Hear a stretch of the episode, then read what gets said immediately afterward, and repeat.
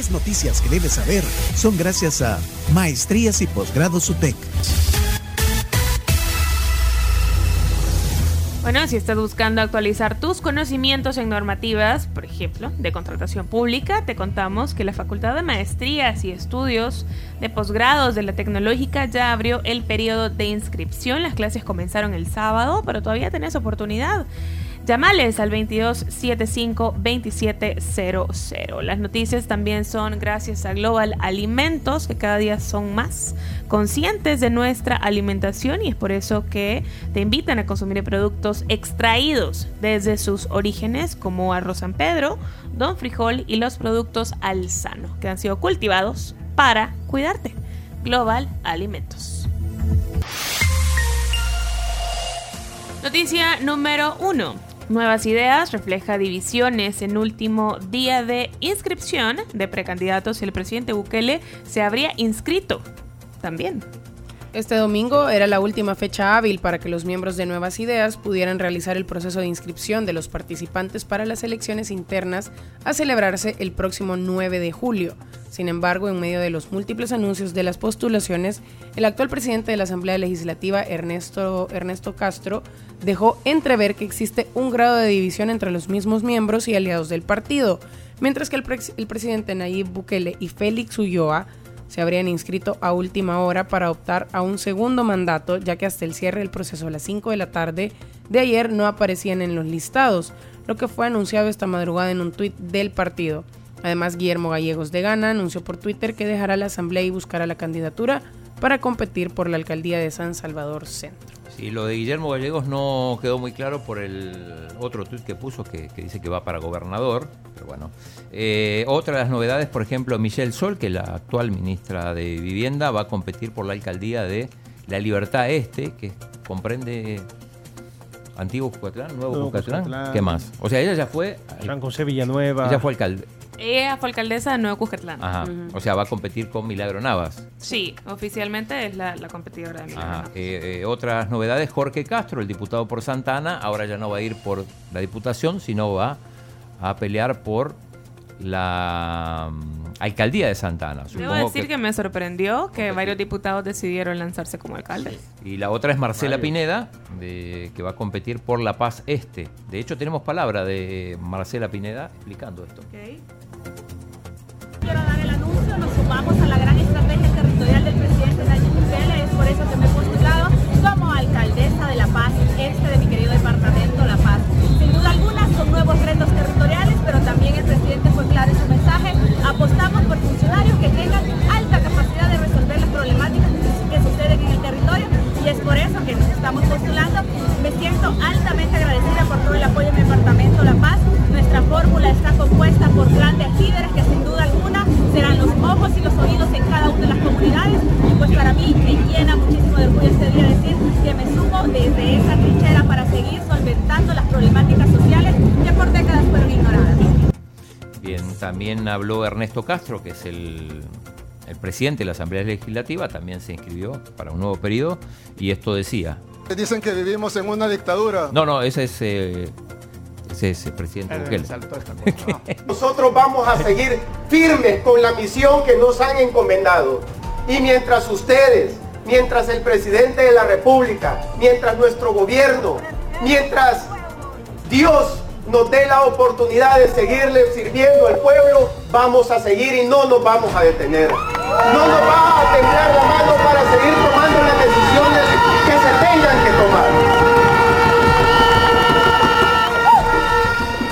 llamado a todas las estructuras de este partido Nuevas Ideas, el partido más grande en la historia de este país, sin duda alguna. Le duela a quien le duela.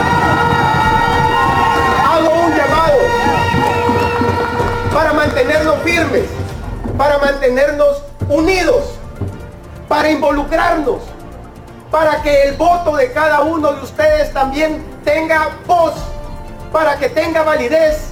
Involúcrense, llamen a la demás gente para que se involucren en esto, porque es gracias a ustedes que nosotros estamos aquí. Bueno, ahí estaba. Bueno, ok. Noticia número 2. Presidente Bukele aprovecha inauguración de Juegos Centroamericanos para exhortar a que medios internacionales indaguen sobre dictadura. El presidente Bukele rechazó el viernes anterior en su discurso de inauguración de los Juegos Centroamericanos y del Caribe que en nuestro país exista una dictadura. En ese sentido, el mandatario pidió a los más de 300 medios internacionales presentes por el evento que indaguen sobre la supuesta dictadura. Ahí tenemos la palabra del presidente eh, en el momento del discurso. Dicen que vivimos en una dictadura. Yo quiero aprovechar ya que tenemos más de 300 medios internacionales en este país el día de hoy, para que salgan a la calle y le pregunten a la gente al azar, en la calle, el que está vendiendo, el que va caminando, súbanse a un bus, pregúntenle a los pasajeros del bus, vayan a un restaurante, pregúntenle a los comensales, a los meseros, pregúntenle a quien quieran. Aquí en El Salvador pueden ir a cualquier lugar, es totalmente seguro. Pueden entrar a cualquier comunidad, a cualquier barrio, a cualquier colonia, a cualquier cantón, a la hora que quieran. Cuando termine este evento pueden ir sin problemas. No les va a pasar nada, nadie los va a detener. Pueden preguntarle a la gente, a la señora en su casa, a la que vende tortillas, a la pupusería. Pregúntenles qué opinan del Salvador, qué opinan de este gobierno, qué opinan de la supuesta dictadura. Dejen de creer en la gente que está en una oficina lejos de este país que ni siquiera lo conoce, hablando de lo que no sabe. Y vengan acá y pregunten a los salvadoreños. Aprovechen el viaje. Ya están en El Salvador, tienen todas las comodidades que necesitan, internet, su cuarto de hotel, cámaras, todo. Pregúntenle a la gente y digan lo que la gente les diga, no lo que yo les diga, lo que la gente les diga el presidente. En el discurso político, de los Juegos Centroamericanos.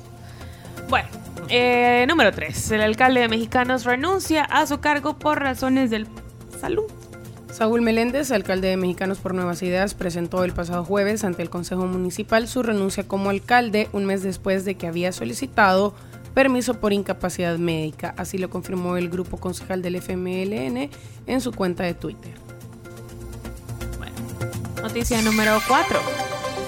Ex primera dama se queja del largo proceso judicial en su contra y las consecuencias en su salud. Ana Ligia Saca se quejó el viernes pasado por lo largo que ha sido el proceso judicial en su contra. Está acusada por la fiscalía por el delito de lavado de dinero y ha sufrido de trombosis, anemia, derrame cerebral y facial. Este viernes se desarrolló una audiencia especial de su proceso judicial de estipulación de pruebas. Sí, se ha alargado desde el 2017, está en eso. Sí. Noticia número 5. La OEA condena a Nicaragua, pero El Salvador aclara que no busca intervenir en los asuntos internos de ese país. Bueno, tal cual lo dijo Camila, la OEA condenó al gobierno nicaragüense de Daniel Ortega y pidió que, entre comillas, cese toda violación a los derechos humanos y libere a los presos políticos en una resolución adoptada por unanimidad durante su asamblea anual en Washington y envuelta en polémica por reparos de Brasil. En el documento documento completo facilitado por la OEA, el diario de hoy puede leerse una nota al pie de página que señala la postura de nuestro país pese a haber acompañado el consenso de la resolución y vamos a abrir comillas. La República de El Salvador reafirma su posición de principios en materia de derechos internacional en el sentido de no intervenir ni tener injerencia en asuntos internos de otro Estado. Eso es lo que puede leerse en el documento. Vamos a compartirles, por supuesto, todas estas noticias en nuestra cuenta de Twitter. Número 6. La comunidad LGBTIQ recriminó falta de ley de identidad y el aumento de violencia en su contra. Miembros de la comunidad LGBTIQ recriminaron la falta de una ley de identidad en El Salvador y el incremento de los hechos de violencia en su contra en la marcha realizada este sábado pasado por las calles capitalinas en la, en la conmemoración del orgullo por la identidad de género. Hay que recordar que la actual sala de lo constitucional nombrada por la mayoría de diputados de Nuevas Ideas y sus aliados a partir del 1 de mayo de 2021 ordenó hace más de un año legislar a favor de una ley que permitiera a los individuos cambiar su nombre de acuerdo con su identidad de género, pero los diputados oficialistas no han acatado la resolución del máximo tribunal en materia constitucional electo por ellos mismos. Número 7. Avión con matrícula salvadoreña está desaparecido en Venezuela. Autoridades venezolanas reportaron un avión con matrícula salvadoreña que se encuentra perdido en su espacio aéreo. Según informaron, la aeronave salió de Curazao y su destino era Colombia. Sin embargo, perdió contacto con el control del Aeropuerto Internacional Simón Bolívar de Maiquetía cuando sobrevolaba Sarare Lara, una ciudad en Venezuela. Se trata de una aeronave Beechcraft Barón 58, matrícula YS751T, sin pasajeros y está al mando del piloto Leonardo Durán. Esperamos noticias positivas. Número 8. Bueno, se perfila una posible segunda vuelta de elecciones presidenciales en Guatemala portada de uno de los periódicos aquí en el país, una veterana candidata política y un inesperado aspirante que nunca apareció en las encuestas, se perfilan como los más votados en la primera vuelta de las elecciones presidenciales celebradas este domingo en Guatemala, en la que el voto nulo fue la primera opción elegida por la población. Con un 84% de mesas escrutadas, el partido de la ex primera dama Sandra Torres, que pasó de la socialdemocracia a una tendencia más conservadora, y la formación de centro izquierda del hijo del expresidente Juan José Arevalo, Bernardo Arevalo, recibieron el 15% y 12.3% de los votos respectivamente. Dado que ningún candidato superó el 50% de apoyos necesarios para definir en esta primera vuelta al próximo presidente del país, se perfila una segunda vuelta entre Torres y Arevalo para el próximo 20 de agosto, si se confirman las tendencias. Sí, esto parece ya confirmarse. De hecho, varios de los magistrados del Tribunal Supremo Electoral de El Salvador estuvieron este fin de semana en Guatemala como observadores. ¿Qué pasa? Yo tengo la duda, ¿qué pasa si porque, a ver, ¿cuánta gente se, abstuvo? Estamos el 15% y el 12.3%. Estamos hablando de un 27.3% de, de votos que fueron a favor de cualquiera de los dos candidatos. ¿Qué pasa si, si vuelve a aparecer esta tendencia? Lo que pasa es que ahora, ahora se va a repartir menos porque ahora ya, ya eh, había muchos en Guatemala siempre hay muchos candidatos. 22 candidatos. ¿20? 22. No puede ser. Entonces ahora, ahora ya solo van a ser dos candidatos y, y entonces ahí sí no, no, digo, se van a dividir los votos entre ellos dos y probablemente aquellos que no vayan a votar, pero ya no va a ser tanto, me parece, el porcentaje. Igual no deja de sorprender la cantidad de personas que... Eh, o sea, se abstuvieron y que tuvieron ah, el voto nulo. es impresionante esa cantidad de personas. Eso habla un poco, bueno, que que la gente no está contenta. El crédito que tienen los políticos. Sí, la gente no está para nada contenta y bueno, qué bueno que los chapines eh, en esa parte se han dejado escuchar, porque también el hecho de votar nulo es... Es, es, que es una... y es algo muy fuerte. Es un voto que significa eh, que las cosas no andan bien y que la gente está muy, no están, Y que no están conformes con sus candidatos. Por eso es mi pregunta, porque ¿qué pasa si se repite esto? O sea, entonces ¿qué? ¿Hay que sacar otros candidatos o qué? O probablemente tengas que volver a hacer una elección. Pero eso, eso sí, eso ya lo, lo vamos a saber pronto. Ok, siguiente noticia. Número 9. Se gesta y apaga rápidamente rebelión armada en Rusia, algo que sonó mucho el fin de semana. Sí, el jefe del grupo Wagner, eh, declarado en rebeldía contra el Ministerio de Defensa ruso, afirmó tener bajo control el Estado Mayor de las fuerzas rusas en la ciudad de Rostov, al sur del país. Luego de tomar este importante cuartel, convoys del grupo ingresaron a la provincia de Lip Lipetsk a unos 400 kilómetros de Moscú. Sin embargo, pues habría aceptado ayer una negociación para no ser procesado por la rebelión y fue exiliado hacia Bielorrusia. Estamos hablando de Yevgeny Prigozhin. Al menos así lo, lo leemos nosotros, ¿verdad? Y así se pronuncia distinto en ruso, nos van a disculpar. Número 10. Guardia Costera estadounidense anuncia una investigación oficial sobre el Titán. La investigación estará dirigida por el capitán Jason Neubauer de la Guardia Costera de Estados Unidos, quien en rueda de prensa explicó que el objetivo principal es, abro comillas, evitar que ocurra algo similar, cierro comillas, en el futuro, haciendo las recomendaciones necesarias para mejorar la seguridad marina en todo el mundo. Neubauer anunció este domingo la investigación oficial para descubrir las causas de la implosión que sufrió el sumergible Titán, que desapareció hace una semana con cinco personas a bordo cuando viajaba a ver los restos del Titanic. Ya dejen en paz al Titanic. Sí. Ahí déjenlo. Sigue cobrando víctimas. Pero es que Sí, lo, o sea, a ver, lo del Titanic lo dijimos la semana pasada, es nada más una excusa para que la gente descienda, pero en Puro realidad... morbo. Fomentando el morbo. No, hombre, ya déjenlo en paz. Pero bueno, cabal, como decías, tiene que ver más un tema económico que otra cosa. Sí. Terminamos con las 10 noticias que tenían que saber para hoy. Todos los links de las noticias para que puedan leerlas y entretenerse un rato y comentar incluso con sus compañeros.